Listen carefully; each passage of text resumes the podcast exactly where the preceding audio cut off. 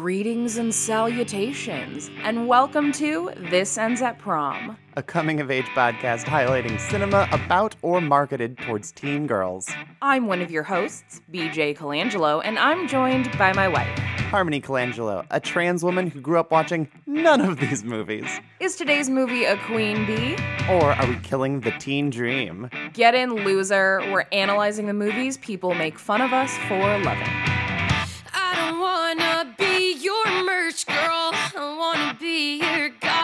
Goddamn idol.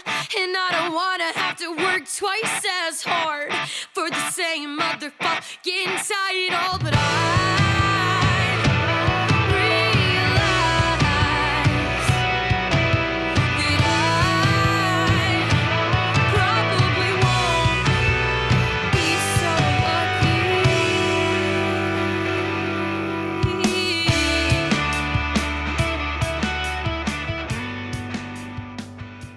Welcome back, prom party. Hi there. I'm melting. Yeah, I mean, you at least have a little bit more of the ASC like remnants in the room you're in than what I do. Oh, this is eh, this the, the longer this podcast go, the more it'll favor you because I'm in a smaller room and I run hot. That's very, very true. Um, I just get to smell the beautiful scent of Raid because we had to kill some ants this morning. So if I end up becoming an ant, mutated ant person by the end of this, uh, that's why. well, it's a good thing we have Raid then to kill you. that's very, very true. Friends, we have yet another anniversary movie this month because that's just what is happening this year. We got a lot of anniversaries and a lot of just absolute bangers of movies. Yeah, So- they, they all just lined up, and uh, we were also kind of didn't realize how many advan- anniversaries there were until the second half of the year. So yep, our- bad. this probably should have been done in April, but you know what? Better late than never. Mhm. So, friends, in honor of the 25th anniversary of Romy and Michelle's high school reunion, we are not alone today. We are joined by writer, podcaster, producer, and our very first returning guest on the show. Brennan Klein is here. Hi, Brennan. Hello, hello, hello. I am honored to be your first returning guest. Thank you to the Kiss of the Ant Woman and the Incredible Melting Woman for having me on. thank you. the secret third member of the This Ends at Prom team. Yeah, I, I, I babble a little bit at the I believe at the end of your podcast, right? Yes. So Mm-hmm. if, if you if you commit to the credits, you'll you'll have heard me before. Well, we try to incentivize people, and by we, I mean Harmony does. She puts a little zinger at the end of every episode as a little treat for whoever listened all the way to the end. Yeah, I don't know if people um, know what that's inspired by, but it's inspired by King of the Hill and how at the end of the credits they would just share a random quote that's funny from the show. So I went, you know what? I'm just gonna do that because I like it, or it'll be some version of like the end bumper that's like absolutely. So, Brennan, I know you quite well. Our listeners who may not have heard you on our Easy A episode, spoiler alert, go back and listen to that episode. Why Romy and Michelle for your returning movie? Well, I mean, the really the the short answer is that it's one of my favorite movies of all time, and I saw you were doing it, and I was more. I just kind of, you know, I, I slipped a twenty under your door, and I was like, hey, just let, let me let me be on this episode. Um, but also, I mean, well, the the reason I came to Romy and Michelle, it's, I mean, it's because of Friends, and we don't need to talk about the incredible problematic history that is Friends, but I was very into it in junior high and high school. It is a part of my pop culture fabric, and to steal the uh, parlance of the K-pop fan community, Lisa Kudrow is my ultimate bias. So in college. in college, I had an intense Lisa Kudrow period, and that's when I first watched Romy and Michelle. And I think while it is, you know, a very good teen girl movie, it's maybe even better to come at it when you're separated from high school by a bit, just like the characters are. Oh, absolutely. I agree with you completely on that. Harmony, what was your introduction to Romy and Michelle?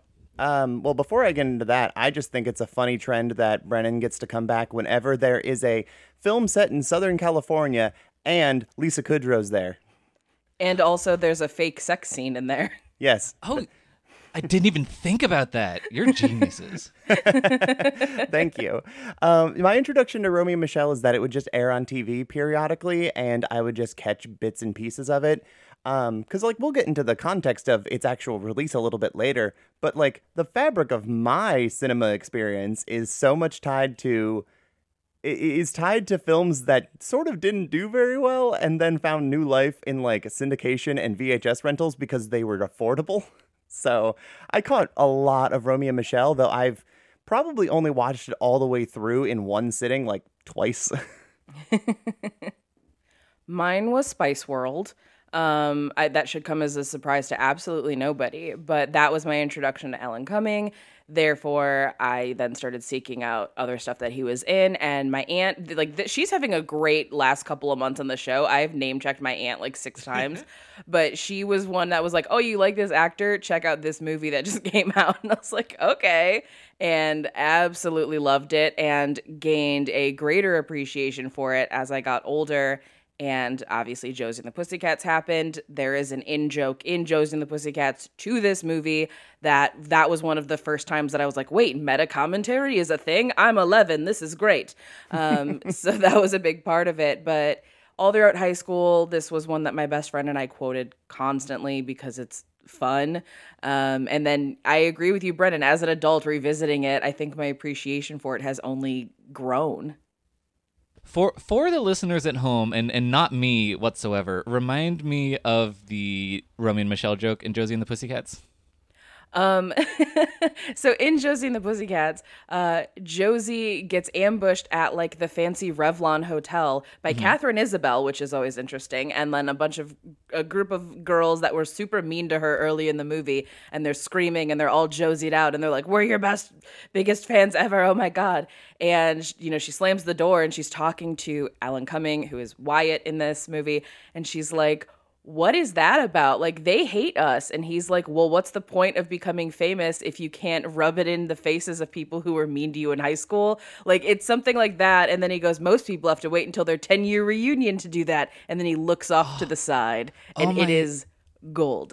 I've watched both Josie and Romy and Michelle this year, and I maybe I noticed it in the moment, but it didn't stick with me. So thank you. I mm-hmm. Thank you to Alan Cumming. Thank you to BJ. I totally missed it. You're very welcome. It is one of my favorite stupid, like, in jokes of any movie because. Alan Cummings is so funny and he commits so hard to it and you can kind of see like the Sandy Frink wash over his face when he makes the makes the look to the side. It's fantastic. Um, so Brennan, if you had to explain to somebody who has never seen Romy and Michelle before, what is Romy and Michelle's high school reunion about? Oh my god. I mean, okay, you're doing this to me. Thank you. Um, well, I mean, really, if you want to give the log line, it's really easy, which is that um, two 20 something women are uh, attending their high school reunion. They think that their lives are maybe not as impressive on paper as they want them to be, or, well, kind of Romy pushes Michelle into feeling this way, as we will learn. Um, but they kind of invent this story that they are the inventors of post-it notes and they're going to you know show up and be fabulous businesswomen and be super impressive at their high school reunion is their plan but it's really much more of a kind of shaggy loose hangout movie where you just live in their friendship and watch it evolve I agree completely. I I love this movie so much, and I can't wait to talk about it. Uh, so Harmony, let's talk about this release that you had mentioned earlier. What the fuck happened? That is a great question. Um, kind of looking at the tapestry of what teen releases looked like in films this year is um, messy, I guess. Uh, it's sparse. Uh, Scream had came out the previous year, and Scream 2 comes out this year, as well as another Kevin Williamson joint, which is I Know What You Did Last Summer. So you have a lot of teen horror films with substantially worse quality than the Scream movies popping up, and I have never seen any of them. But outside of that, you're kind of limited to Spice World, Romy and Michelle, and Lolita. oh Oh, oh, oh. Um, al- also Cinderella if you want to get to like made for TV stuff, or Good Burger if you want like a TV movie that somehow made it to theaters. Um, it's it's not a lot going on in the teen sphere. So BJ and I sat down for probably like 45 minutes last night trying to unravel the mystery of why a movie starring a friend in like the biggest show on the planet outside of Seinfeld, her movie bombed. Um, I guess I guess I shouldn't say it bombed. It made its budget back. Um, so uh, first of all, we watched the trailer. Trailer's really bad. Brennan, have you ever seen the trailer for this movie? No, I can't say that I have. It makes them seem extremely unlikable, and I can't figure out exactly why. I'm, I'm assuming some ex- execs or some marketing department didn't really know what to do with this movie. So they kind of project it as like, what if Dumb and Dumber, but with women? Yeah, Mm. it's it doesn't work very well and I will occasionally cite an article that came out earlier this year from Today uh, called "The Cast and Creator of Romy and Michelle's High School Reunion Are Ready to Reunite," and they just talk about like the the legacy of the movie. And the screenwriter Robin Schiff talks about how they wanted Romy and Michelle to be like female Wayne and Garth. And in the original review of the film from the New York Times, they referred to this movie as Bimbo, Bill, and Ted, which Oh. if they were speaking about bimbo in kind of like the hell yeah bimbofication way that we talk about now, that reads like a very lovely compliment. But it was 1997, and we were not using the word bimbo in in favorable company at that point. No, and I mean, even the poster and I assume the DVD release of this bills this as the blonde leading the blonde, as in, you know, a play on the blind leading the blind. So it's like, oh yeah, dumb blonde jokes is kind of how they're presenting this, but they're not dumb. They're just kind of like really skilled in unique categories and just are like drifting through life, having a great time. It's very Venice Beach, which makes sense. But uh, something else that we were trying to unpack is like, well, what else came out this year? Uh, the biggest movie of the month that Romy and Michelle came out and would still be trouncing it the following month was Liar Liar. So Jim Carrey comparisons also. Just it's it's really just doubling down on that.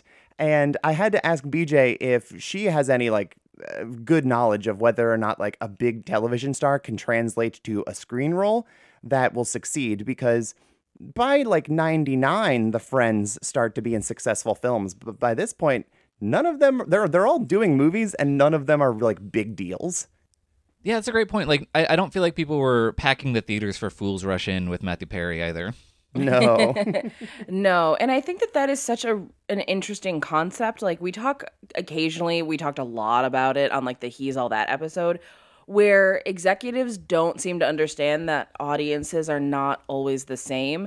Like The Big Bang Theory is one of the biggest shows in the entire world, but I highly doubt like a bunch of middle American people are like, oh, Jim Parsons is doing this very gay movie. I'm going to go check it out because he's the guy from Big Bang Theory. It's like, there's not crossover there. I don't understand what you're doing here. Um, and that's why it's always weird when they're like, well, this TikTok star has 12 million followers. And it's like, most of them are actually 12. They can't give you a ticket price, but whatever. Like, Much why less- am I.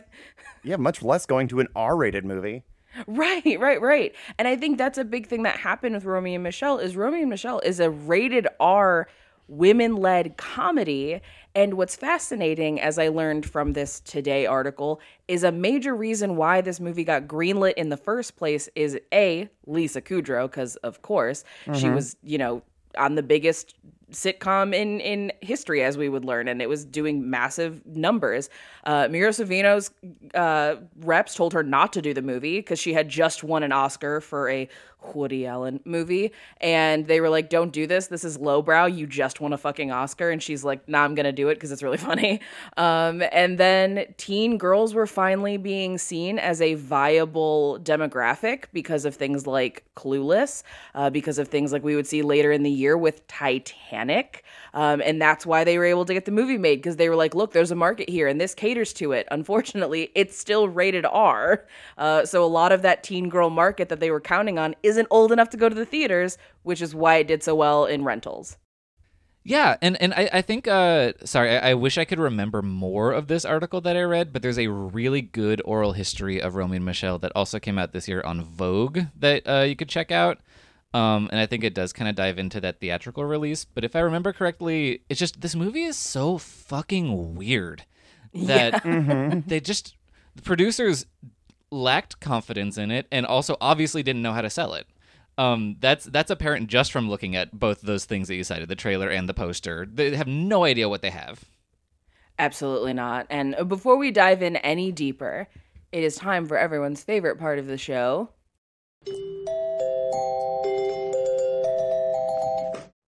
Welcome to the morning announcements.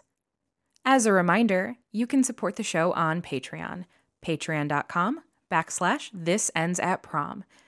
Over at our Patreon, we offer things like our schedule ahead of time, wonderful playlists curated by Harmony, our Sadie Hawkins dance episodes focusing on teen boy movies, and we are currently going through our TV Homecoming series through Pen 15. We offer a free bonus episode every month for our subscribers at only $1. If now is not the right time to support financially, we totally understand. All we ask is that if you love the show, you send us to a friend, you give us a five star review wherever it is you get your podcasts, and you tag us on social media, hashtag this ends at prom or at this ends at prom. Alrighty, so Brennan, let's talk about our main two characters. It feels impossible to discuss one without the other. They do share a yearbook picture, after all. so, how do you feel about the characters of Romy and Michelle? I love Romy and Michelle so much. Um, first of all, because just the idea of centering a film around a female friendship is still so unusually rare um in, in this kind of like bigger mainstream project as, as much as you can call Romy and Michelle mainstream these days. It was trying to be mainstream. Um, but yeah, so Romy and Michelle, I think it's I think uh the the relationship to like blonde jokes or bimbo jokes or whatever is a little more complicated. Well, it's a lot more complicated than anybody at the time would have wanted to uh suggest because I would say that like like you said, these characters are very skilled in certain areas, especially um Romy is very diabolical. Um, yeah. and Michelle has an excellent eye for design. Um, but th- they're just both their priorities are different and their minds are different than everyone around them, which doesn't make them bimbos. Although a lot of the things that they care about in the kind of like mainstream culture are things that would have been joked about. Um, where it's like, oh, you love watching Pretty Woman, and you love these kind of like superficial fashion things. Like they, they do engage with a lot of the things that are. Oh, you know what? I, just as I've been babbling, I think I, I hooked onto it. It's they like things that are very femme, and Yeah. those things are viewed as bad and and stupid, and that's where that's coming from. Yeah, you should be a career woman or you should be looking to get married and get pregnant. Those are the aspirations that all of their classmates had. Yeah, and they're doing neither of those things. They're doing their own thing. Absolutely. I think that there is something so fascinating about that like this entire movie is sort of about what does it mean to be successful? Like what are the milestones you should reach? And I think that Romy and Michelle exists in a very interesting time period because while I am not Gen X, Gen X is kind of the first generation of people where it wasn't expected that you were going to marry your high school sweetheart, live in your hometown, have a bunch of kids, and like that is just your life. Like that wasn't really a thing. We had a, a big generation of people going to college, uh, moving away from home, picking up careers, trying to figure themselves out, or honestly, like kind of just vibing. Like this was a time period where people like Romy and Michelle were starting to not be the outliers. Like they said, fuck Tucson, we're moving to Los Angeles and we're going to live these fabulous lives and we're going to do it together because we're best friends and we love each other. And above all else, like that is our priority. Our priority is ourselves and our happiness. And when you see that compared to like the people they went to high school with who did the quote unquote expected thing, it's like, yeah, on paper it looks like they've done a lot more, but did they? Because they're still in their hometowns working for their dad's businesses. Oh, absolutely. And I think that actually looking at Romy and Michelle together is eh, it's necessary because they're two sides of the same coin. But I think where they differ the most is that Romy is significantly more insecure about having not achieved things than Michelle, but only once it's actually presented to her. Because, like, that's how this movie works, where they're just enjoying their lives and they're watching Pretty Woman and going shopping and having a lovely time. And then, oh, hey, we realize that we don't do the stuff that people expected us to. And Michelle doesn't seem to care. She, she didn't realize they weren't cool or having a good time in high school. But Romy's very aware of it. And that kind of like is the entire that's where all of the conflict comes is like Romy's insecurity to seem better for this reunion. Yeah, and, and that's really interesting because that that's first of all so relatable, but also this is a world before Instagram, um, before you know exactly what everybody else is doing and having them present their best life to you at all times. Um, so it's basically like Romy is someone who's living her life, but then downloaded Instagram and saw what everyone was presenting to the world and saying, "Wait, why don't I have that? Why am I not doing that? What's wrong with me?" I have a theory on this too. Uh, so we do see throughout their flashbacks as they're going through their yearbook what high school was really like for them. And they say, you know, we weren't really part of the A group or the B group, but we weren't really part of the C group either. We just sort of existed in our own little world. And the way the two of them existed in the world are very different. So Lisa Kudrow had, uh, I think, scoliosis, what they said. So she wears like a metal back brace, and people are like horrible to her. Christy Masterson puts magnets on her back. It is like way more traumatic to watch in hindsight. Um, but Romy is the chubby girl, and they tell her constantly, like, oh, you're the chubby girl. And a very drunk Billy Christensen's like, Chubbo? And like, obviously, Romy and Michelle were two kind of outsiders, but Michelle did still have Sandy Frank vying for her attention. She did not want him, she was not interested in him. But she was seen as valuable, as desirable, even though it was by this dorky guy. Mm-hmm. Romy had none of that. Romy was in love with this boy in high school who wanted nothing to do with her, and she was tortured because she was a fat girl. As someone who grew up as a fat girl, uh, that does not go away. That insecurity of how people refuse to treat you like a human being does not go away. And I think that's why they do have a little bit differing of perspectives, whether or not they recognize that's where it's coming from. Because even though Michelle was also a dork, she was still seen as something like aspiring to another person. And Romy had none of that. That's a really interesting point too. And yeah, I mean, and obviously this movie has an incredibly 90s relationship to fatness. Yeah, she is not fat at all. You cannot tell me Mira, Mira Sorvino is fat. Like th- th- this takes place like the, her being chubby is in the 80s and like we were particularly into fitness culture during the 80s. hmm Yeah, and, and but but I I- I think you're right. I think that that feeds into their characters too. But also on top of the idea that Michelle does kind of have that safety net of like there there is that desire for her in, in some corner.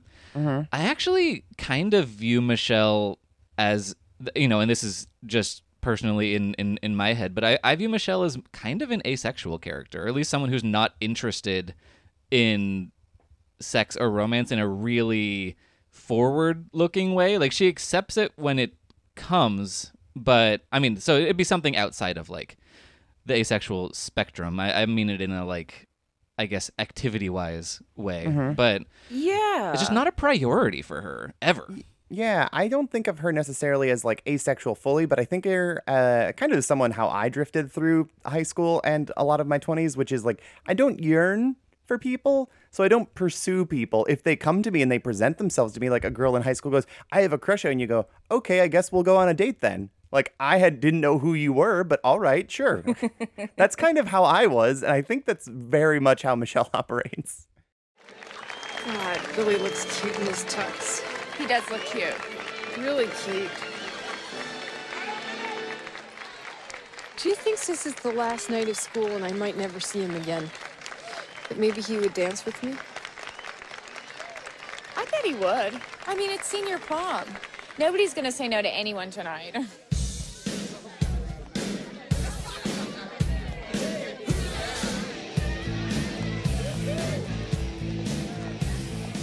Michelle, since this is the last night of school and all, would you care to dance with me once? no. And I think we see that with her interactions at the reunion, where like Sandy Frank, even in her dream, this uh, this movie has a wonderful long dream sequence. But even in the dream sequences, when Sandy's like approaching her, she's very much like, "Oh, okay, yeah, you want to kiss me, okay," and like it is such a like it's not romantic. It's not like, oh, we're being pulled together like in that typical movie sense. It's like, oh, this is what we're doing now. Okay, got it. Sorry, I'm on board now. Yeah, like she she accepts it when it comes, but it's it's never something she's searching for. Mm-hmm. And in a really silly way, I think we also see that before the reunion. I mean, they go to the clubs, they are way more interested in dancing with each other. It is put on Romy to be the one to find them boyfriends. Like, that is her goal. Um, and when they're even at the spin class and, you know, the, the instructor's like, all right, let's jump. And there's the clear, like, hey, what does this make you think of? Because it looks like fucking.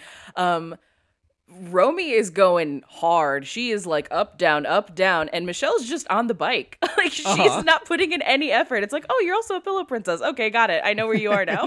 yeah, it's kind of it's more of a shoulder shimmy than anything with the hips. yeah. so I think that, you know, I think you're right. I think there's a lot of that going on. And I think that just Romy's insecurities are far more on Front Street because she does have so much more of a vested interest in the way she's perceived by other people because that's something that actually matters to her. Yeah, um, I honestly think all of this kind of this like is a really beautiful way when we break it down where I'm realizing how much all of this walks hand in hand because I think so much of this stems from Michelle just being satisfied with her life. She doesn't necessarily like she's not looking for a relationship, like maybe just a guy if it's presented, but yeah, but she's really just in love with being with her best friend in like a really positive way. hmm Yeah, I agree. I I love their friendship so very much. It makes me very happy because you know a lot of people talk about the importance of like oh that first love of your life kind of thing and sometimes the first love of your life is your best friend and i mean we would see a lot of this sort of understanding um, as sex in the city becomes more popular uh, because as much as that show is about like these women in New York and like finding men, the the Having sex in the they city? have, having sex in the city, but it is ultimately about those four women. Like the amount of times that Carrie Bradshaw talks to her laptop and is like, maybe the soulmates that I have are my best friends and men are just a perk. And I think that is a very radical and revolutionary idea for this time period. And I think that's also why maybe Romy and Michelle, like, they didn't know what to do with it because you're going to have a bunch of male marketing execs. They've never been teen girls, nor have they ever put any vested interest in their lives. So they don't understand like why this is a thing. Yeah, and and this is not a movie that like happily packages everything up with them both like gentlemen prefer blonde style like getting married in a double wedding or whatever. Like that's not that's mm-hmm. not what happens. No, and I think once we got to the 2000s, we started to see like friend movies like this become a lot more popular, particularly like with the bro comedies that like Seth Rogen and everyone that orbits him started to release. But even in the 2000s, you started to get things like The Sweetest Thing, which is also just like some best friends who are going on a road trip and enjoying each other's company, and how it's just impeccable. And the romance of that movie is almost an afterthought in the way that, like, the romance is kind of an afterthought in this movie. Like, yeah, they end up getting with Alan Cumming, like, and fly off into a helicopter, but he's really more of like a, a, a piece of a spectacular ending, I feel like, than actually mm-hmm. like a pursuit. Yes. Yes. He just shows up and then it's like, oh, you invented a special kind of rubber and wear these hilarious shoes. All right, let's go. Um, so we've talked a bit about Romy and Michelle, and obviously we'll keep talking about them. But I also want to talk about uh, my like just my echo character, which is Heather Mooney, Janeane Garofalo. So, Brennan, how do you feel about Heather? I mean, I I love Heather Mooney. I mean, she is Janeane Garofalo at the height of her powers, just being an absolute just jerk to everyone around her, and it, it is she she's owning her power, you know. Mm-hmm. um, and there there is not there is not a single off line reading in her entire role. It is a, a plus, top to bottom. Agreed completely. She is such a great like juxtaposition against them because you know they're very bubbly and optimistic even when they are feeling their lowest like there's still something very positive about them. Heather Mooney is bitter and cynical from Front Street and I love that about her. Uh Harmony, how about you? I feel a strong kinship to Heather Mooney. um, realistically, if you were to go ahead and be like, "Who are you in this movie?" I'm like, "Well, I'm Heather Mooney energy, but like funneled through a Michelle." So like, I would deliver awfulness, but with like aloofness. so, so like I feel her in my in like in, in in my bones, like deep below the surface of who I am. I'm like, oh, there's a monster just ready to tell someone to fuck off at any given moment, and I love her. Uh, she is truly like the Daria type rejected too good for school fuck you kind of bad girl like the kind that we would see um as like an aspirational character in like Freaks and Geeks, but like that's not who you are. It's just who you want to be. This is precisely who Heather Mooney is, all the way down to like her horrible treatment being ingrained in her career path to make quick burning cigarettes. Oh. Yeah, I love Heather Mooney. I think that I am like a Romy mixed with Heather Mooney, but then also I was insufferable, so I would have been I would have forced my way into the into the uh, the A group because that's just who I was in high school, and I accept that about myself.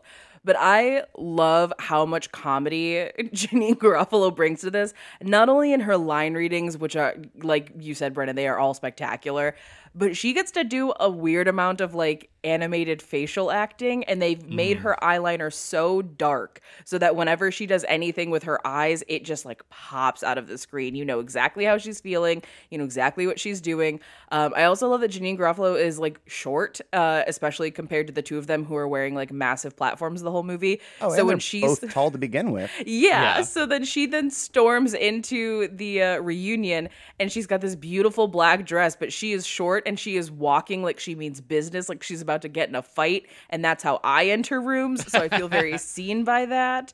Um, she's she's fantastic. I love her deeply, and I also love the realization that uh, why was she ever into Sandy Frink? Um, because that was definitely a, a moment that I had as an adult where I would like look back at people that I had the biggest crushes on in high school, and I'm like, the hell was I thinking? What the fuck? My And, God, uh, yes. relatable moment um but obviously just you know she causes the the the big lie to be revealed unintentionally because she's just so cranky that she can't realize like what's actually happening um and because of that she inadvertently like makes their lives really shitty and miserable uh for the rest of that reunion until obviously we get our aha moment um but i think that that is who she is she's that person who's gonna like piss you off and like hurt you in ways that she doesn't realize just how deeply Oh, Heather Mooney loves that she gets to be the person to make someone's life miserable because she thought she never got to do that in high school. So she gets to do it in high school and at the high school reunion. She's just living the dream.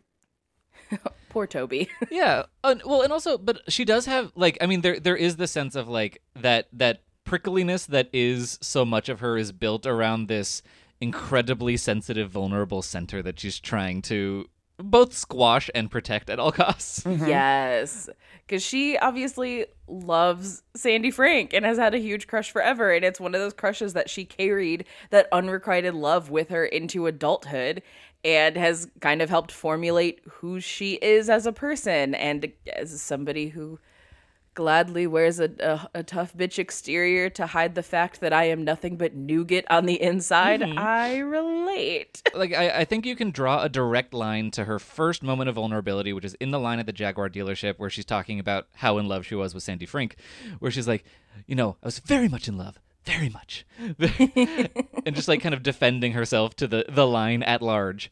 Um, you can draw a di- direct line from that to her finally agreeing to sign Toby's yearbook.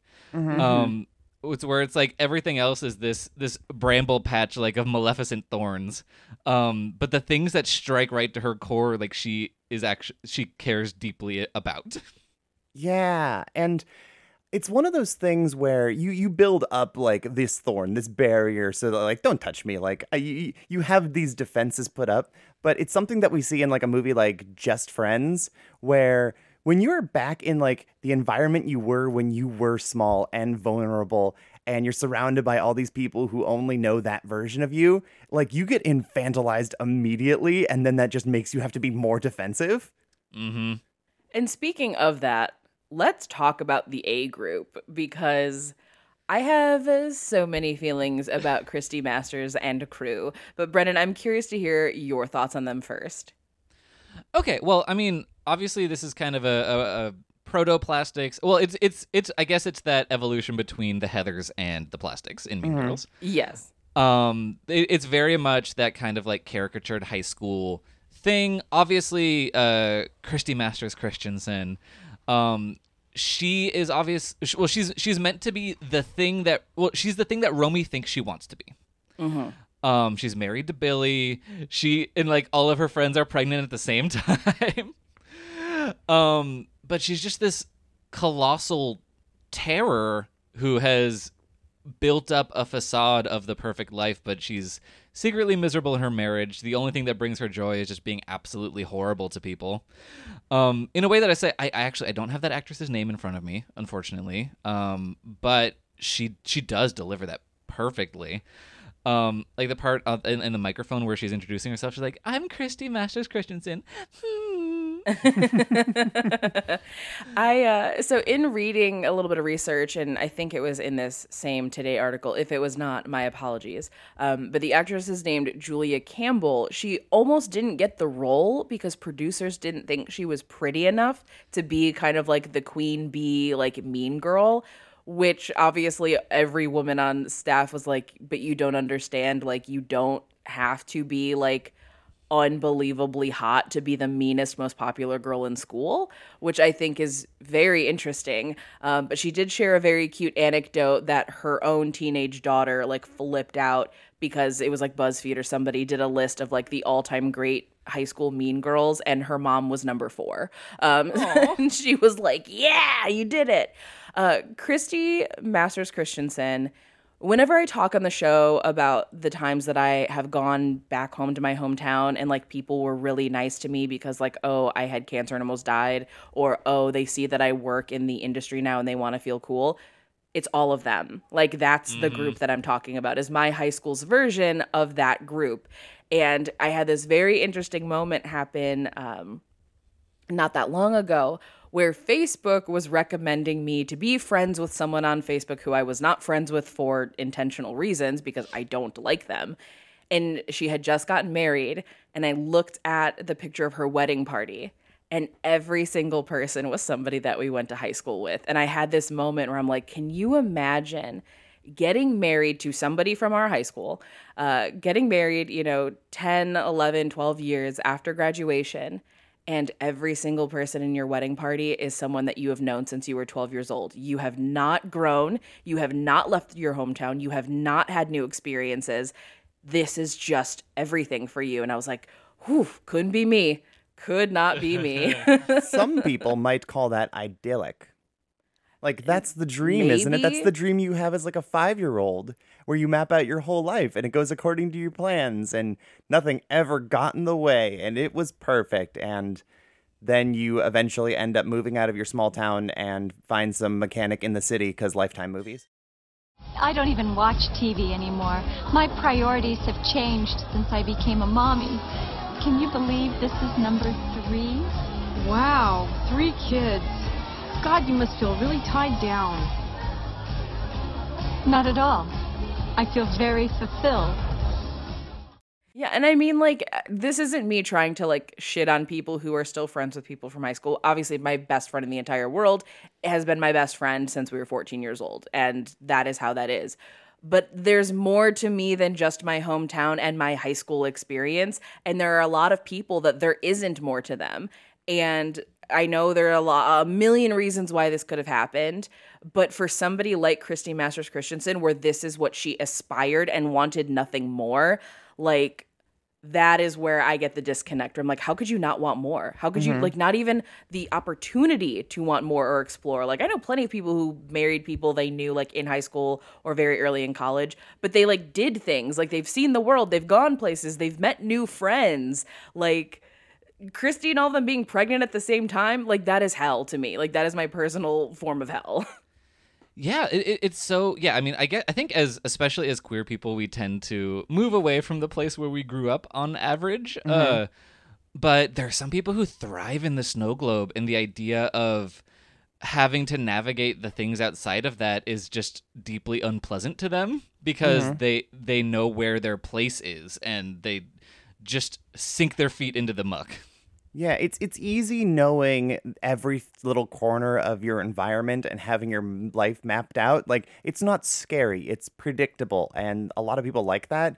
Um, the thing that I think is actually really funny is that we just went back to like Northeast Ohio, and we got back like six days ago, and the thing that I think is really interesting is that we talked to a lot of people. Some people we love and missed and we're really happy to see. Some people we just ran into at a bar and they were all like, wow, you live in LA? And like that was like they were amazed without us having to go further than that. And I just think it's really interesting that they have this approach of like, oh yeah, we're two single women living in LA, and that's really cool. And Romy and Michelle are gonna lead with that, and then they go, that's actually not enough because whatever. But when you go to a small town, like that kind of is enough sometimes. Yeah, I, I I agree completely, and you're totally right. I think there is something about the allure of LA if you are from anywhere else in the country than California, because you get kind of this starry-eyed vision of what it is. And I mean, to some extent, even Romy and Michelle kind of have that because mm-hmm. they talk about it in their prom scene where they're dancing and they're like, "Look at all these losers. We're gonna have such a great life when we live in LA." And they do have a great life. It's just the life that works for them. And this whole movie is sort of like the, you know, don't judge a fish by how they ride a bicycle sort of thing, where it's like they were never meant to be the people that were going to stay in Tucson and marry their high school sweethearts and get pregnant and have a bunch of kids and be miserable. like that's not what they were going to do. And even though they're not doing what Lisa Luder did and becoming like an associate editor for Vogue, the fact that they got out, like that's enough for them. And I think that that there's something really powerful in knowing that sometimes just getting out is enough. Yeah, and well, especially there there's so much, you know, birds of, of, of a feather with each other and unlike anyone else around them.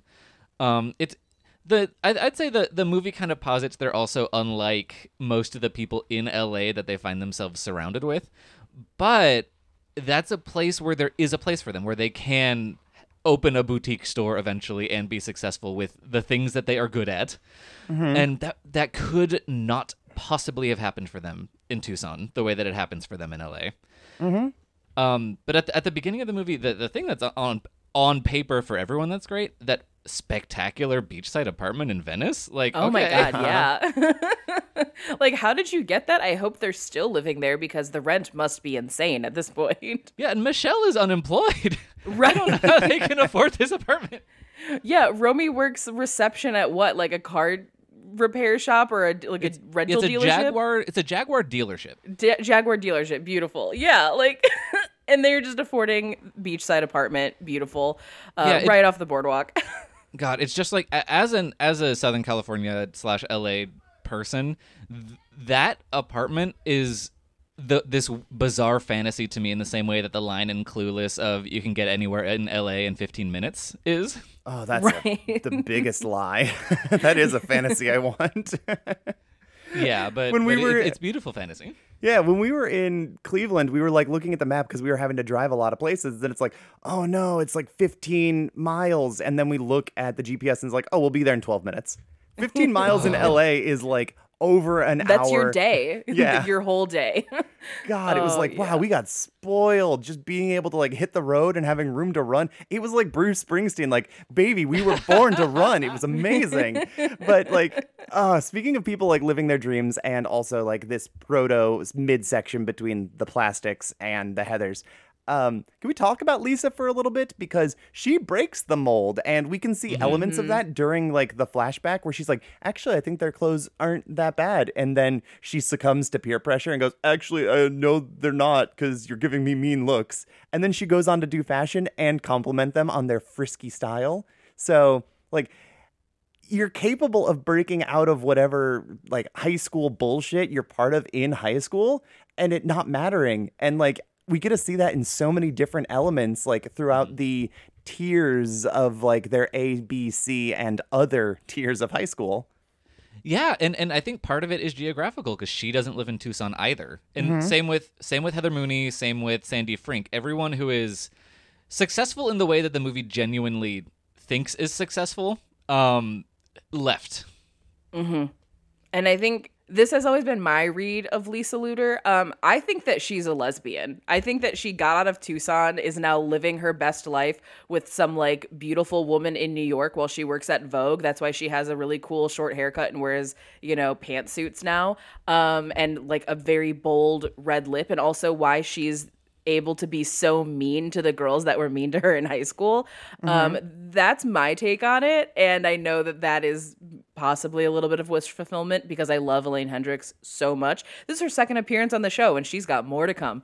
Um, but I love the the Lisa Luder character because I agree with you, Brennan. Her bowing to peer pressure is sort of that like not quite Gretchen Wieners, but like you know the it's better to be in with the with the crowd and hating your life than to not be in it at all. And she recognizes that she's is a survival tactic. She's just trying to get through high school because she wants to stay with this, get it done, and then get the fuck out and do what she's gonna do after. Um, and obviously she does mature a bit because she does have a very vindictive smile when they decide they're gonna put magnets on Michelle's back.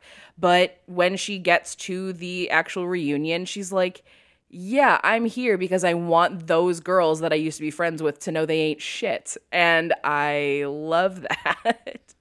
and and all that to say like uh ultimately you know if you still live in the town where you went to high school that is fine.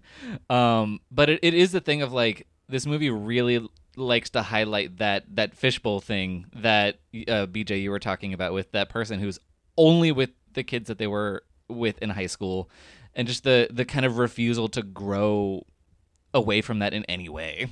Yeah. I I don't like that that's that's really what it kind of boils down to is it's not like, "Oh, hey, well, if you live in your small town, you suck." That's not it. Like I love Cleveland, but like Cleveland was me getting out of my small town when I was like 18, 19 years old and then spent my whole adult life there.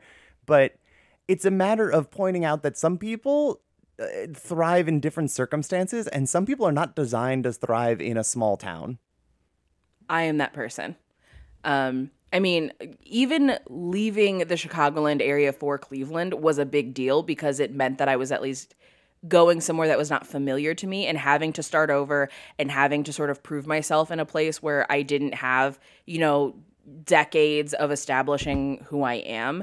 And I like to say that I did pretty well for myself when I was there, but I do not thrive well in a place like Cleveland where you can get by working like a you know a part-time service industry job and being able to contribute to rent. Like so a lot of people get really comfortable. A lot of people are just like here I am hanging out and like if that's what you want to do that's that's great. I can't do that. I need like a lot of stuff going on at once to keep me motivated. Otherwise I just will not do shit. You need to be Um, panicking otherwise you get lazy. kind of maybe yes I talk about this with my therapist but I mean, uh the the way I always defer, the way that we always refer to it is like I'm like a shark. If I stop swimming, I die. Yeah, I mean, yeah, and I stopped swimming in Cleveland and I almost died. Um, so it's a good thing that we left. But um, I mean, and and I just do want to echo what you were saying, Harmony. Like this is not like a hey, if you're in your hometown, like you suck. That's not what it is at all. It is specifically the mindset of people who hit their peak in high school and have refused to let go of it. Like that is the thing I cannot get behind and that's who these characters are. And uh, again, like what is success? Like what is success to you? And to me, like I mean, we get a speech from Sandy Frink about it. So, speaking of, let's let's talk about Sandy Frink. Brennan, thoughts? Oh my goodness. Well, I mean, uh, on this rewatch, I kind of noticed how little he really is in the movie. Yes. Alan Cumming has three extremely different char- Sandy characters to play in this movie. Um, you know, he's he starts off as the kind of lovelorn, horny teen. Um, in the dream sequence, he has he has that very strange uh, Cillian Murphy face putty going on. Oh, the blue the- eyes are what the blue scares eye me. contacts. yeah, it's it's deeply unsettling to me. Uh-huh. Um, and then uh, in in the in the in the third act, uh, if you- if you really look at it in the sense of just what Sandy is doing at the prom or no at the at the reunion, he he walks in, He does a dance. We'll get to it, and then he leaves. And he's just he is he's a character that operates entirely in relationship to Michelle at all times, which I think mm-hmm. is where that character belongs in this type of movie. But other than the fact that Alan Cumming plays him and is very good at it, I don't find Sandy a particularly interesting figure. Uh, no, not really. And bless Alan Cumming, he's he's fantastic in this movie because he takes any role and makes it the best version of that role. Uh, I also find it a little distracting that his American accent doesn't quite come together in this film. Yeah, So- it's a little all over the place at times. It depends on what he's doing. Like I secretly love his accent when he's supposed to be like handsome I got a new face guy. Oh, his Because- dreamboat accent. his dreamboat mm-hmm. accent because it does not exist in any world and it just makes it really good um my personal favorite sandy though i love high school sandy because he's so pathetic and cute just like oh michelle michelle.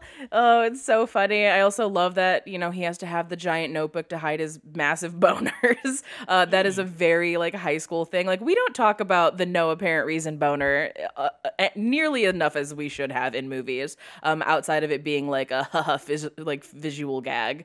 Um s- so i like that they include that but I think that Sandy at the reunion is again like exactly who that character is supposed to be. He's clearly not reached out to Michelle over the last 10 years when he has all the resources available as humanly possible he could have. He's elected not to because again, she didn't want him in high school, so he doesn't want her to not want him now, but this is his chance. They're in the same room, they're in that same proximity. Maybe that will change the dynamic, just like in high school, where you're with people because they happen to be who is closest to you from a geographical standpoint. But he's still a weirdo. like, because they do the dance, and that's a weird thing to do. Most millionaires are weirdos. That's Yeah. very true. That's a great point. Eat the rich, except Sandy Frink. um, so let, let's talk about the dance. Brennan, let the dance. Okay, well, it's this just glorious, absurd third act climax dance. Okay, so essentially, you know, Romy and Michelle have a fight on the way into Tucson. They decide that they are going to attend the reunion separately. Thus begins the. Okay, sorry, I'm, I'm going to derail a tiny, tiny bit That's fine. Um, Derail away. there is we've talked about it there is a extended dream sequence that lasts 15 minutes that's basically a sliding doors scenario of what would happen if Romy and Michelle never became friends again. Um, while I think that there is no individual moment in that dream sequence that is bad, and in fact many sequences are hilarious, including Camryn Manheim sliding into the sunroof to shout Oh about my the, god, it's so funny. yeah. Um, I feel like I don't love the fact that it's there and taking up so much space because the movie's already so shaggy, and I feel like it really does weird things to the pacing of that moment. Um, at least at least for me, it, it, it it's just it's it's weird because I, I enjoy it all the way through, but I, I just kind of wish everything was happening in real life because real life in Romy and Michelle is so over the top and cartoonish already.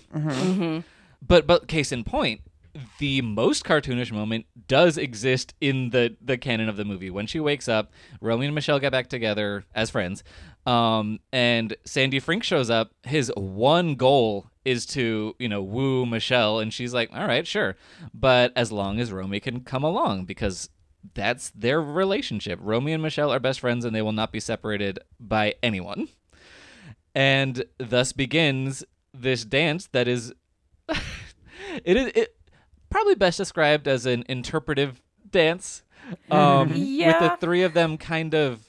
There's a bit of a, a Scottish jig going on from Sandy Frink at one point. Lots of faux ballet twinkle toes going on. Lots of posing and statue statue poses. Um, but it's this both incredibly hilarious wild thing that you've never seen before, but also like this perfect encapsulation of the way that the relationships in this movie are going to function um, going forward, essentially. Because the most important relationship in Michelle's life is Romy. So it's like, if I have a romantic relationship, Romy will still be a fragment of it. it it's not, she's never going away.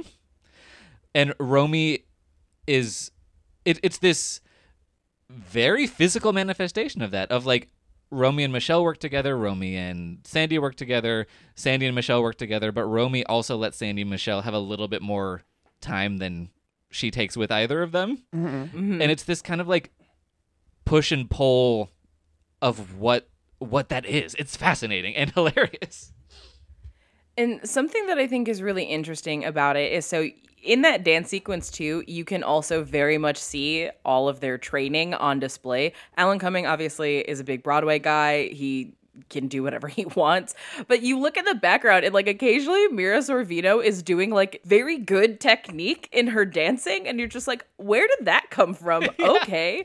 Um and something that people may not know is that the characters of Romy White and Michelle Weinberger exist in a play that was written by Robin Schiff called Ladies Room and they were originally just kind of like side characters cuz the whole thing is about like a, the the bathroom at a bar which any cis woman or any trans woman who has been able to safely have access to the women's restroom at a bar or club knows that it exists in its own planet. Like it the rules are entirely different in that bathroom. Um, and it's very hard to explain unless you've actually been in one and like been part of like the bathroom community but that's what that play is about. Um, but romy and michelle were these like side characters who really just like wanted to pick up guys at the club uh, which i think is why we get like the club scenes throughout this this movie. But the characters were so great and Lisa Kudrow originated the role of Michelle, so like this has been her role forever, which I think is lovely. Um, those were the characters that producers were like, no, make a movie about them. They're great. Um, and I think that in a weird way, like this dance sort of feels like paying homage to its stage origins, because in a play or in a musical, a random dream ballet makes complete sense and no one questions it. But in real life, a dream ballet, because that's what this is, it's a dream ballet, but everyone is awake and conscious and seeing it in front of their own eyes, feels insane. But it just is so delightful and wonderful. And the fact that it's to time after time is really perfect because that's them getting to reclaim this the sad song from their prom when their lives were shitty. Um so it's like this beautiful poetic full circle where not only do they get to take back like the pain from that song but they get to do it in their own way which is ridiculous. And and also just time after time is probably the most perfect pop ballad ever performed. it's Um, really wonderful. It cost them $240,000 to license that song for this movie. Yeah, worth it. Also, I mean, top to bottom bangers on this soundtrack, by the way. Oh yeah. Yeah, like it's Uh, really funny that like No Doubt opens this film, which obviously No Doubt was very huge in the mid '90s, and then the rest of the movie is soundtracked to stuff they would have listened to in high school, so it's all new wave. Mm-hmm. And oh man, that uh, "Don't Get Me Wrong" by the Pretenders drop, I always Yeah. get very excited by. It's very, very good. so we know that they get a little bit of their redemption arc um, at the reunion, but they do also have a really shitty moment that happens before their big dance, which is when they, you know, they get busted in their lie, and then Christy Masters Christensen, because she is an evil bitch, um, could have just kept that to herself and just you know, been like, haha, let me laugh about this with my friends later, but instead decides to broadcast it to everybody because she's an evil bitch. Um, but we we get before the dance, Romy finally like sticking up for herself and chewing out Christy Masters in a way that is so satisfying because I think a lot of us wish that we had the the chance to acceptably do that to the people who made our lives hell in high school. Oh yeah, like the, the, it, it's it's a total like power fantasy of like I'm an adult now, you can't treat me like this. I'm sticking up for my teen self. But also like Christy making an active effort to ruin their lives is totally projecting because she is also lying about her life, which is something that we've just not even brought up yet. Is that like, oh hey, um, yeah, Billy's working in like real estate or whatever. And it's like, no, he puts up drywall and she actually hates her marriage and Billy cheats on her and she ends up wearing gross pregnancy panties to her fancy thing while trying to look beautiful and perfect. And Billy implies that she might also be cheating on him. Like it's just all Mm-hmm. it's all a facade. Yeah, Yeah. it's all a mess. And not only do we get to have Romy, you know, yell at them to be like, you're a nasty bitch with an evil heart. uh, great line. Um, but her just being like, we lied so that you would treat us like human beings, like that I think is super cutting. Of course, Michelle has her, you know, and yeah, which is great, just comedic gold. Uh, but even Lisa Luder gets in on it because, you know, Christy tries to shit on her and is like, you're a washed up, ball busting career woman. And, you know, we're all happily married. And she's like, oh, yeah, keep telling yourself that. The first time I heard that line, I was like, oh, I need to save that one and keep it in the back pocket because that's going to come in handy sometime. Here's a question I have for you both because you're more intimately familiar with this movie and did not see it in weird out of out of order fragments on TV like I did. So we criticize the dream sequence that goes on for seemingly ever as being like kind of out of place and being funny but drags the it, it derails the film and kind of brings it to a halt a little bit. I think that that makes sense in hindsight, but do you remember what it was like the first time you saw it? For me, it came full circle, like when you hit a joke for too long and it stops being funny, but then because you keep doing it, it comes back around and becomes funny again.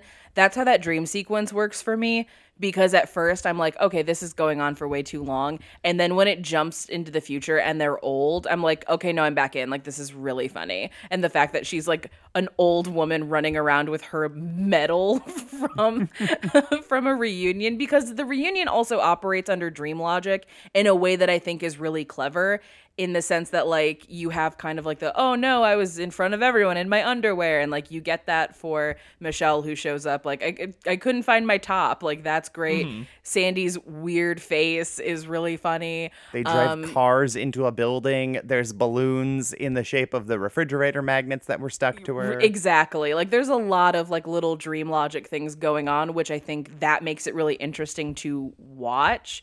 Um, but yeah, I do agree with Brennan. I think that there's so much interesting and hilarious stuff like in their actual life that I wish that we could have seen all of that, but I understand its purpose. And it is a bold swing to be like, we're having a dream sequence that is 15 minutes long. Yeah, it, it's very bold, and it, it it is in keeping with the fact that this film wants to be as weird as possible because it is a weird choice. Um, and and again, like I said, I- don't think there's an individual moment in the dream that is bad. Um, Mhm. like Sandy Frink saying, like running over Lisa Kudrow with his limo, and just the first of all, the way she flies into the air, that that dummy just goes, and just her kind of casual, like ow, ooh, ow, like rolling over the entire limo, and and then he's just like. Well, step in, step in. I've got boxes of Kleenex in my car. I love that they get in there too, and then it echoes to give you the idea Uh-huh. of how big it is. Like, this is so stupid. I love it. yeah so like all, all of that's great but I, I- I think i'm a i'm too literal of a film viewer um like there, there's this thing just in me when i watch movies like if i'm ever watching a horror movie where they're like oh is the ghost real or is it in the person's head i don't really care because it's it's fiction so none of it's real so i don't give a shit Yeah, I'm the same way. um, and so the same thing. I guess it's kind of the opposite of like when it's a dream sequence. It, mm, maybe maybe it's just because I'm trained by horror movies where it's like usually the best things happen in a dream sequence and then they reset and they're like, no, let's do something boring. Um, that extends to this comedy as well. I just I, I don't really like fucking around with the internal reality of a movie in in whatever way. Yeah, and I think that's totally fair. Like, absolutely. And I do agree with you. Like, there really isn't any like low point of the dream sequence. Another great part of like dream logic that I love is Michelle knowing the recipe for glue. Yes. Um, which is like, of course, not a thing she's gonna know in real life. So it just makes perfect sense. I also love um, how much better everyone looks in the dream. Like the way that she styles them is a lot better than when she actually gets there, which I think is very interesting. And of course, you know, she imagines Lisa being with all of them and like, you know, all of them never changing and this is going to be this big thing. And then you realize after the fact that, like, no, Lisa left. Like, there's a lot of things that they don't actually know about the people they went to high school with because they pieced the fuck out and never looked back. And to you know, to bring back to your point at the beginning, there's no social media. They don't know what these people are up to yet, Mhm. which brings me to a question that I wanted to ask all of us. I mean, I already know Harmony's answer because we live together. But did either of you go to your high school reunions? Well, um, I don't I don't think they had one for me because my tenure would have been this year. Um, and so if they had, so okay, pandemic aside, if there wasn't one of those, I would have gone just to see what that was like. But I, I, I wouldn't have gone with any expectation of literally anything. Just just out of a pure anthropological curiosity kind of perspective. Um, but no, I if they had one, I was not informed, and I certainly wouldn't have gone to a big group of uh, former high schoolers right now. What was your graduating class size? Oh, uh, I think 600 people. Okay, so yours was also huge. Yeah, mine was also huge. I got invited. Uh, I did not go um, because of two reasons. One, um, all of the people I was friends with in high school were older than me, so they wouldn't have been there anyway, and I didn't really care. And two, uh, I have social media. The, any of the people that I want to know what they're up to either would not have gone or I already know because they post about it on Instagram. So I didn't feel the need to do it. And our reunion was held at a restaurant that has like a party room. So one, it would not have fit everybody. And two, it's the restaurant with a party room where my mom used to do Zumba on the beach. So that's like weird to me. Like I'm not gonna go back to my hometown to eat dinner with people I don't like at a place where my mom does Zumba on Thursdays at seven. Like we're not doing that. yeah, it's a, it's a it's a little grim. yeah. Harmony, how about you? Uh, I did not go. Mine would have been in uh, 2009. I did get invited though. But the thing is, like, we didn't have it at like the high school. We weren't renting out like a ballroom or anything for it. I specifically got like a Facebook invite from somebody whose name I don't recognize because I don't remember most of the people from my graduating class because I did truly did not care. I was Janeane Garofalo. um, the thing is, like, what they were doing was like, we're gonna rent, we're gonna get this whole section of Jacobs Field. Oops, I mean progressive field to catch a Cleveland Indians game. And then afterwards, we're to go to this hotel rooftop area and have a party. And like, that sounds better than going to a ballroom and just having like the very stereotypical reunion. But also, I don't want to go to a baseball game, much less for the Indians. And I don't really want to hang out with any of you, period. But what was really interesting though was the uh, event invite was worded in a way where I felt like they were talking to me specifically. Uh, oh, because like it was worded in a way for it, it was it was just like the event page was for everyone so it was not like they sent me a message but it was said like oh well i know some of us are mighty different and identify in real different ways than we were when we saw each other last ha ha anyway um partners are welcome and it was just like Oh really God. inclusive language that felt specifically targeting me because i don't think anyone else from my graduating class came out as trans and i'm sure i know that some of them ended up coming out as queer but it just felt like hey you totally come hang out with us and i was like no you all were really homophobic absolutely not yeah. come come to the progressive stadium harmony. it's so progressive it's so progressive that the the baseball team at the time had a uh, very offensive caricature on all of their merchandise. How cute! Thankfully, they're gone now. They are now the Cleveland Guardians. i'm very pleased with the painful death of chief wahoo and everything he stood for God, terrible. But I do think it's really funny that that was how they approached you to go to your reunion. Yeah. Um, because uh, this is maybe me being cynical because I'm a bad person and that's who how I am. I would bet money that they really wanted you to come to that reunion because they really needed to know. Probably. I mean, I did get a message from somebody I graduated with a couple weeks ago that was like, "By the way, I'm trans and came out this year. Um, will you be my best friend and usher in everything that I don't know about being trans because it'll be mutually beneficial for us to be trans friends." And I just I I don't I I I don't know you. Like this is a toddler asking a high schooler to be friends. Like, well, no. yeah, but also it was saying like I remember us having really good friendships in school, and I was like, we stopped talking to each other in like fourth grade. Yeah, everyone was like, I like Pokemon, so we were all friends for that year. It was nice, but like we haven't talked since like Boy Scouts. so like, and then as soon as I was like, oh yeah, I don't live in Cleveland, I live in LA. They went, oh okay, well we can still talk if you want, but it was like mm. you, you wanted me to usher you around the city and basically be like your fairy godmother of transness, and like. I don't know, like that's just that's a lot of work for me. That's not friendship. That's like a- burdenous one-way street. I just don't I don't need to hang out with people I went to high school with. I don't need more friends. So I'm sorry for laughing at you because like that's not a funny situation, but it's also a really funny situation. Um, I so think it's funny.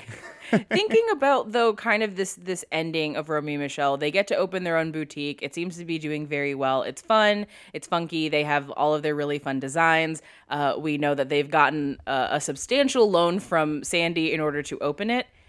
Do we think that Sandy and Michelle are still together? I think so. Yeah, I think so. Okay, good. Because that's where I'm at too. But I've gotten in arguments with people about this where they're like, no, I don't think so. And I'm like, I think they absolutely are. Um, so I, I'm glad that we're all on the same page. I also do love that uh, Heather gets to get one last, like, sarcastic one liner in in the ending scene where she buys that genuinely cute, like, little, like, lemon and black dress that I think is great. And they tell her that she, uh, you know, do you know that smoking's bad for you? And she's like, no one. Ah, Thank you. gold, absolute gold. It's it's fantastic, and I, I don't know. I love that this movie ends with them kind of getting out on top, and this thing they were so stressed out about, and the thing that was like go about to ruin their friendship ended up being the best possible thing that could have happened for them. They got to tell off the people that pissed them off in high school. They got to be at the reunion as themselves wearing those fantastic dresses. And now they get a boutique because they were able to reconnect with Sandy, who has an assload of money. Yeah, and, and also they get all the things that they deserve, but it was not the things that they, but especially Romy, wanted at the beginning of the movie. Yeah. Yeah, I agree. I think it's one of those things. Again, Michelle doesn't know she wants something until she's presented with it, and Romy had to like get over some hurdles before she could get on that level. So it's like, oh hey, we just ended up doing this thing that we love and didn't even consider it as an option. Look at that. You've turned your passion into a hustle. Which is the most LA thing I can think of. I mean, you know. Um, so to kind of close things up, I do want to talk about something we've all hinted around but haven't like really dove deep in. I want to talk about the aesthetic and the fashion and the makeup in this movie because it is unreal how good it is. Oh yeah, even when they wear like black suits, they're very fashionable cuts. Like that's that's a '90s single lawyer suit that just looks good. Like that woman is gonna take all of that divorced dude's money for his ex-wife, and I like it. And that's Yeah, like it- their boring outfit.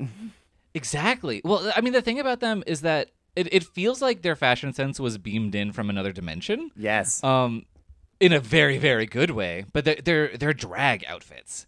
You know, just everything is turned up to eleven. I love the outfits that they wear to work out. oh my god, yeah, they're so good. in, in, especially the the chunky platform heels on the treadmill. That's how you Um, get Gonna good be calves. yeah, it's gonna be great calves. Oh my god, yeah. But but I mean, there, there's a line where Romy's weighing herself, and and uh, Michelle's like, "Did you subtract 16 pounds for your shoes?" I like I love everything they wear in this. I love the clothing that they've created. I love that Michelle is an uh, an appreciator of the chunky earring. I think that's a great look. Um, I have been trying to do my eyelashes the way that Mira Sorvino does in this movie my entire life i've never figured it out because they are just so perfect and beautiful there's a lot of really good eyelash acting in this movie that sounds really weird but they use the false eyelashes to their benefit in terms of emoting which i think is really really great um, and then there's also that very very nice close-up on alan cumming's face when he talks about like the one thing he doesn't have is michelle and he looks up at her and his eyelashes are just beautiful. They're so lovely. um, but my favorite outfit in this whole movie, and I pointed it out when we were watching it, I love when they're at the laundromat and Romy is wearing the white shirt with the the playing card, like the three of hearts, I think, and then she Oh, has uh-huh. dice earrings in. It's such a subtle but like really well put together look because to me, that outfit alone is like this is a deliberate choice. These earrings go with this shirt, and it doesn't matter that I'm at the laundromat. I am going to look put together and I am going to look like I am making a statement. And that is everything that they wear. It is all about a statement, and I'm obsessed with it. All I ever wanted was for people to think that we were better than we were in high school. And now we're just a stupid joke, just like we always were. No, Romy. Can I tell you the truth? I never knew that we weren't that great in high school. I mean, we always had so much fun together. I thought high school was a blast. And until you told me that our lives weren't good enough, I thought everything since high school was a blast. I think we should go back out there as ourselves and just have fun like we always do. The hell with everyone else. I don't think I can. Well, do you think you can stop being such a baby? God, I feel like I've been like chasing you all over this reunion. We have come all this way. Now we are going to enjoy ourselves whether you like it or not. God, Michelle, I've never seen this side of your personality before. You're so bossy and domineering. I like it. Me too. The closest comparison I could think to them, like visually in this decade, would be something like um, very, very Deee-Lite. You know, uh, a groove is in the heart, or like an ooh la la from Space Channel Five, where like one's from a different decade and one's from literal space. So that's where these outfits kind of feel like they belong. And having this come out in 1997, like they're they're catching the start of a wave that will lead into like the late 90s, where all of the outfits get like ridiculously like metallic and shiny, and music and media gets stupid happy. It's basically soundtrack to "Steal My Sunshine" by Len, and it all looks like this, and it's fantastic. And it almost feels like they're responsible for it in like their own specific fashion aesthetic, even though they're not. Yeah, and and and their outfits they like speak to the characters kind of nonstop too. Like wh- one little element that I had read about in that Vogue piece that I talked about that I had never noticed before is that in the iconic outfits at the end that they wear for the the dance sequence, uh, Romy's dress has a Starfleet insignia right on the front Yes. of it. Oh yeah, yes, it it's, does. It's distracting. I've like always see that and go, is that supposed to look like Star Trek? Because it looks like Star Trek. It is. It's exactly that. And actually, in that oral history, they said they, they're surprised that no one has ever tried to sue them over it because they just put it in. um, but I think that's really interesting because I'm pretty sure that idea came from Mira Sorvino, and she was like, "I think my character is really into Star Trek," and I think that's something that you would not expect from the way that these characters engage in pop culture. So I, I think that it's a it's kind of because that moment is when she finally gets to fully be herself at the end of the movie and she lets out even this weird thing that she probably kept in the closet of I don't want people to perceive me as a nerd for watching Star Trek. I think And, that that's yeah. really smart too, because yeah, the I, I've always caught it, and in my brain, I'm like, that has to be intentional. So thank you for like putting to bed this like constant nagging thought I've had for 25 years.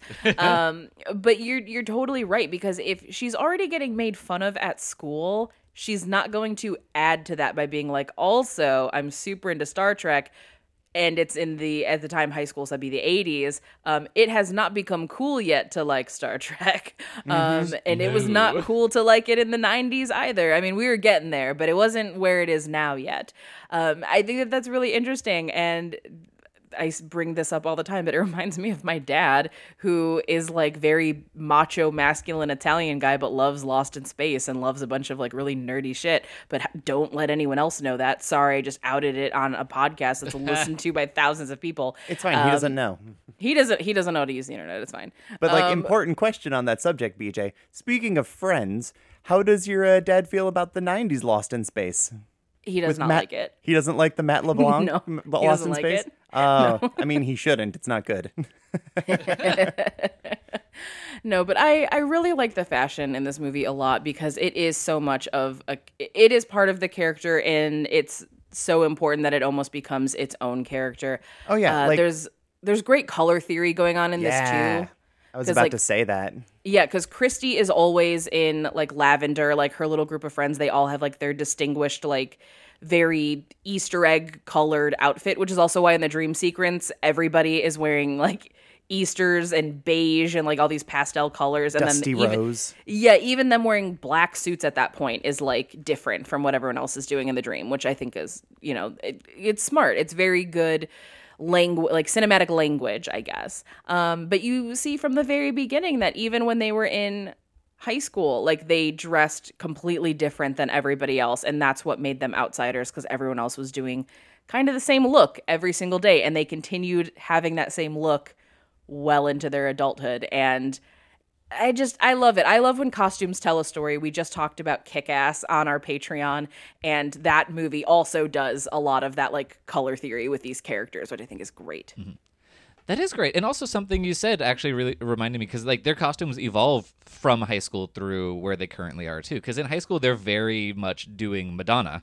Mm-hmm. Oh And yeah. In the current age, they are doing Romy and Michelle. Mm-hmm. Yes. And but there's also like little elements to that too. Like because at the prom, we hear Michelle compliment Romy by saying, like, you look so good with blonde hair and black roots. Like that's her thing. And then as an adult, Romy is blonde, but she has this like dark brown streak in the front of her like bangs that pop up from time to time. And like in my brain, I'm like, is that her version of you got a compliment when you were in high school and then you've just continued doing it forever? And it's why I still do cat eyeliner. I'll be f- first to admit that. That was my thing then and it worked and I'm not letting it go. I mean. I that that I, I'm not going to stop you. We both have cat eyeliner, and that's probably one reason everyone thinks we're so fierce. But Yeah. I actually really love the color theory of this movie, as well as Kick Ass and plenty of other ones where it's like a really, really bold choice because I have a, a color problem. Uh, I have, uh, it was a color deficiency, as I was told in uh, like kindergarten. And yeah, you're not colorblind, but you're pretty damn close. yes. Um, as an odd side note to my parents, um, they did not think, oh, hey, our child might be colorblind. They thought I was, and I quote, slow because I couldn't get colors right as a small child. So that was a thing. But I can't tell colors apart very well because they sort of just blur together a lot um, in a way that BJ tries to figure out what kind of colorblind I am all the time, and uh, it doesn't work.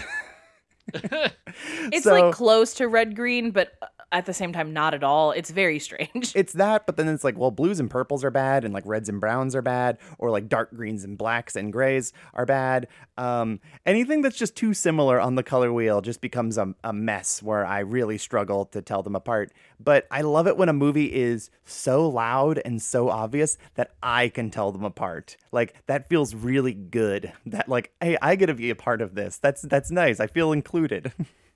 That is so nice. And also, you know, I've always I'm always a proponent of more color in everything I ever witness. yeah, absolutely. I agree. And luckily, the 90s were full of that. Uh, because I think about like this, I think about Jawbreaker, I think about like any of the teen movies from this era, just vibrant color choices, which, oh, can we please get out of like drab minimalist color schemes? Like, it had its time. Please, I just, I'm missing color in movies again. It's I so know that these are pretty. Dark times, but God, give me something interesting to look at. Bless the good work of Baz Luhrmann and too much color and glitter. Mm-hmm. Yeah, like remember that thing where in the Great Depression all the movies were about how everything is happy and great? Can, we can do that. We can still do it. We can do it again. I feel like everyone's just like, no, they're trying to distract you from the truth because we're paranoid now. yeah. You know what? Huh? Despite that surly demeanor, I think we've just given her a big gift. Okay? I mean, to give someone like Heather Mooney the chance to express herself through fashion, we could have really changed her life. Yeah. For me, though, it's like I've given birth to my own baby girl, you know? Only she's like a big giant girl who smokes and says shit a lot. You know? Yeah. Yeah. Yeah, I think the color is just it's just a great choice. And speaking of choices, Brennan, let's talk about the voice that Mira Sorvino uses for Romy. It, it, it is like I said. There are several things in this movie that are beamed in from another dimension, and that is exactly this. Um, okay, so sorry, I'm gonna back up a tiny, tiny bit. Um, I think basically everyone in this cast is doing more or less perfect work, or at least everyone everywhere that matters. Um, but I think Lisa Kudrow and Janeane Garofalo, while they are both perfect, are doing something explicable. If you've seen the work that they do, they are just doing that very, very well. Yeah, Janeane Garofalo is not doing that different of a performance than we'll see her do in like Mystery Men. Yeah, exactly. This is But just what she does. Yeah, but it's just great. But then meanwhile, Mira Sorvino is making fucking choices. And I'm not saying either is better or worse, but it's so peculiar. It's this very rounded, hollow kind of Wisconsin, but not, kind of Boston, but not. Just totally un unimitable inimitable I, I, I have I don't have the words to describe it because no one else has ever done anything like this. No, I I asked BJ, I'm like, well, is it because they're on Venice? Is she trying to do like a bodacious dude accent? Because like Romy has like dude energy, and I say that as Oh, yeah, like a she's so compliment. butch. Yeah, like that. That's a compliment. I like women with like dude energy. I like to think that I have dude energy, and so it's this mixture of like thick Wisconsin, yes, but like an East Coast, but also like funneled through like her surroundings in Venice Beach, where everyone like smokes a lot of weed and surfs. So like it truly comes out as this undiscernible accent that makes no sense outside of this movie and this performance, and she commits, and I love that. Yeah, her voice is so fantastic. And the two things that she says that in my brain, like if I hear it in this way or if I hear somebody even sound in this way, my brain goes Romy to it is uh, at the end when Michelle goes, let's fold scarves. And her response is, okay. And like it is like under, it's scooped. It's like there's just that. And then when she's faking sex with Ramon, and it's like, oh, oh, Ramon, and like her vowel sounds so weird. And I like, I need a linguist to like break her down. I need to go on TikTok and be like, hey, someone, please tell me what's happening here because I don't know what it is, but I know that I love it. Yeah, it's just the vowels are it's so consistent, but they're it, it it's it's like colorblind for accents where it's like the Yeah. things are merging together in this way that is incredibly consistent but indecipherable. And I also don't think that that's what anyone from Tucson sounds like. Oh no, No. I've been to Tucson. They do not. I mean, no one else in that movie sounds like that, and they're all from the same area.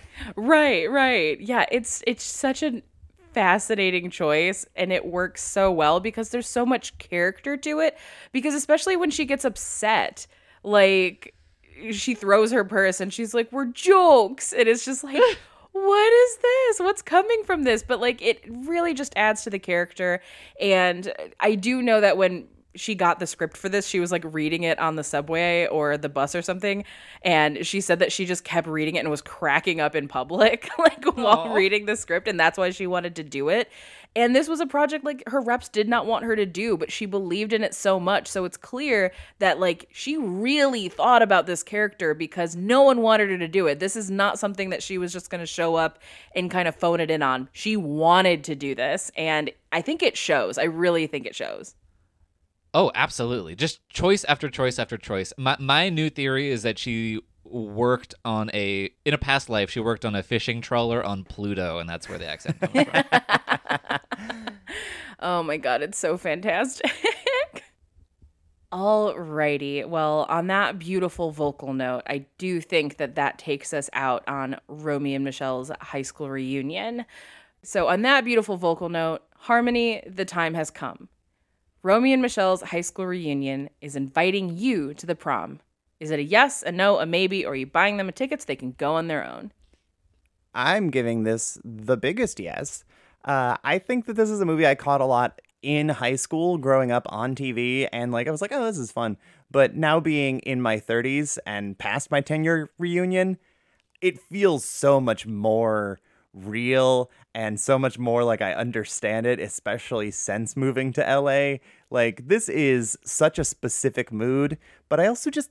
I like watching movies where friends are just in love with being friends. We don't even get to do that that often on the podcast. Like, I guess Jennifer's Body does it, but like that's a really toxic example of being in love with your best friend in high school. So this is a nice version, and I just think it's it's great, and everyone should watch it because it's it's endlessly rewatchable because it's so quotable and there's so many little details that you can pick up because it moves by so quickly. Like, it's it's it's just evergreen. Beautiful. I assumed that's what you were going to feel about this movie. What if I just swerve one of these times and go, no, I hate it? I would be very shocked and be like, wow, we just wasted an hour and a half talking so that you could be a heel. Okay. so, Brennan, thank you so much for joining us and coming back and talking about just this magical, wonderful movie. Where can people find you on the internet if you want them to find you? Oh, I mean, if if you're nice and want to find me on the internet, um, you can go to Twitter at it's raining Brens. That's kind of the source of all my power. I put everything there.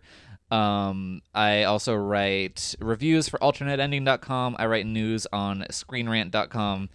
And can I throw out the two tiniest uh, bullet points that I actually just remembered I want to get out about Romy and Michelle? Yes. Of course, yes. Take the time. Okay.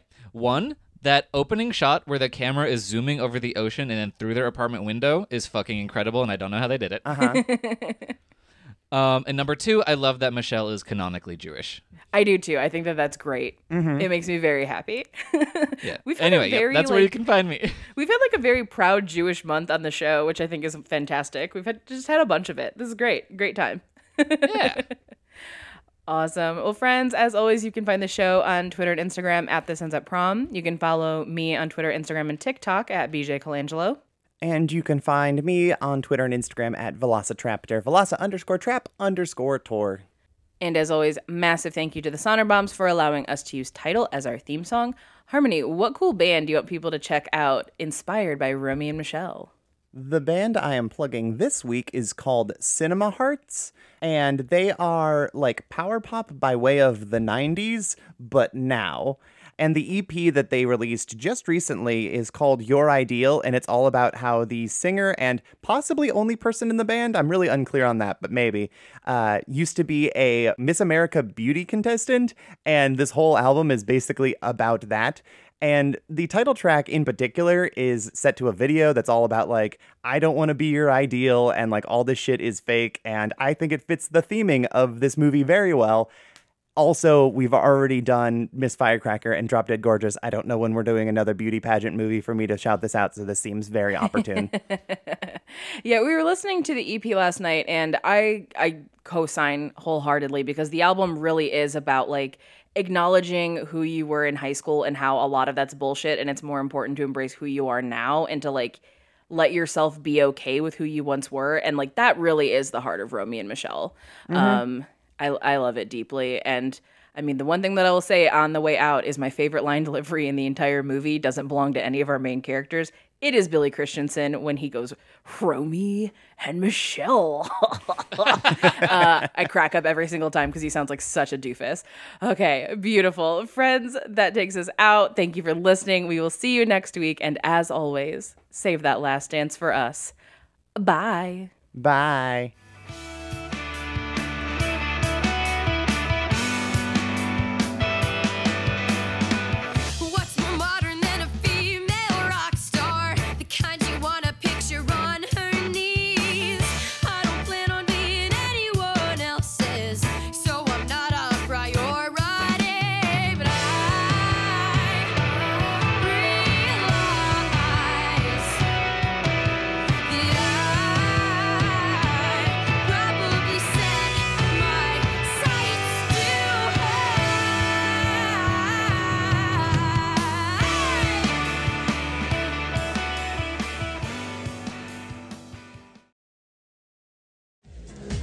Um, great suit.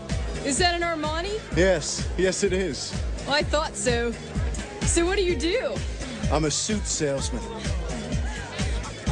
Would you excuse me? I cut my foot before and my shoe is filling up with blood. This episode was brought to you by Pod People Productions. To find more episodes of this show and others, please visit podpeople.me.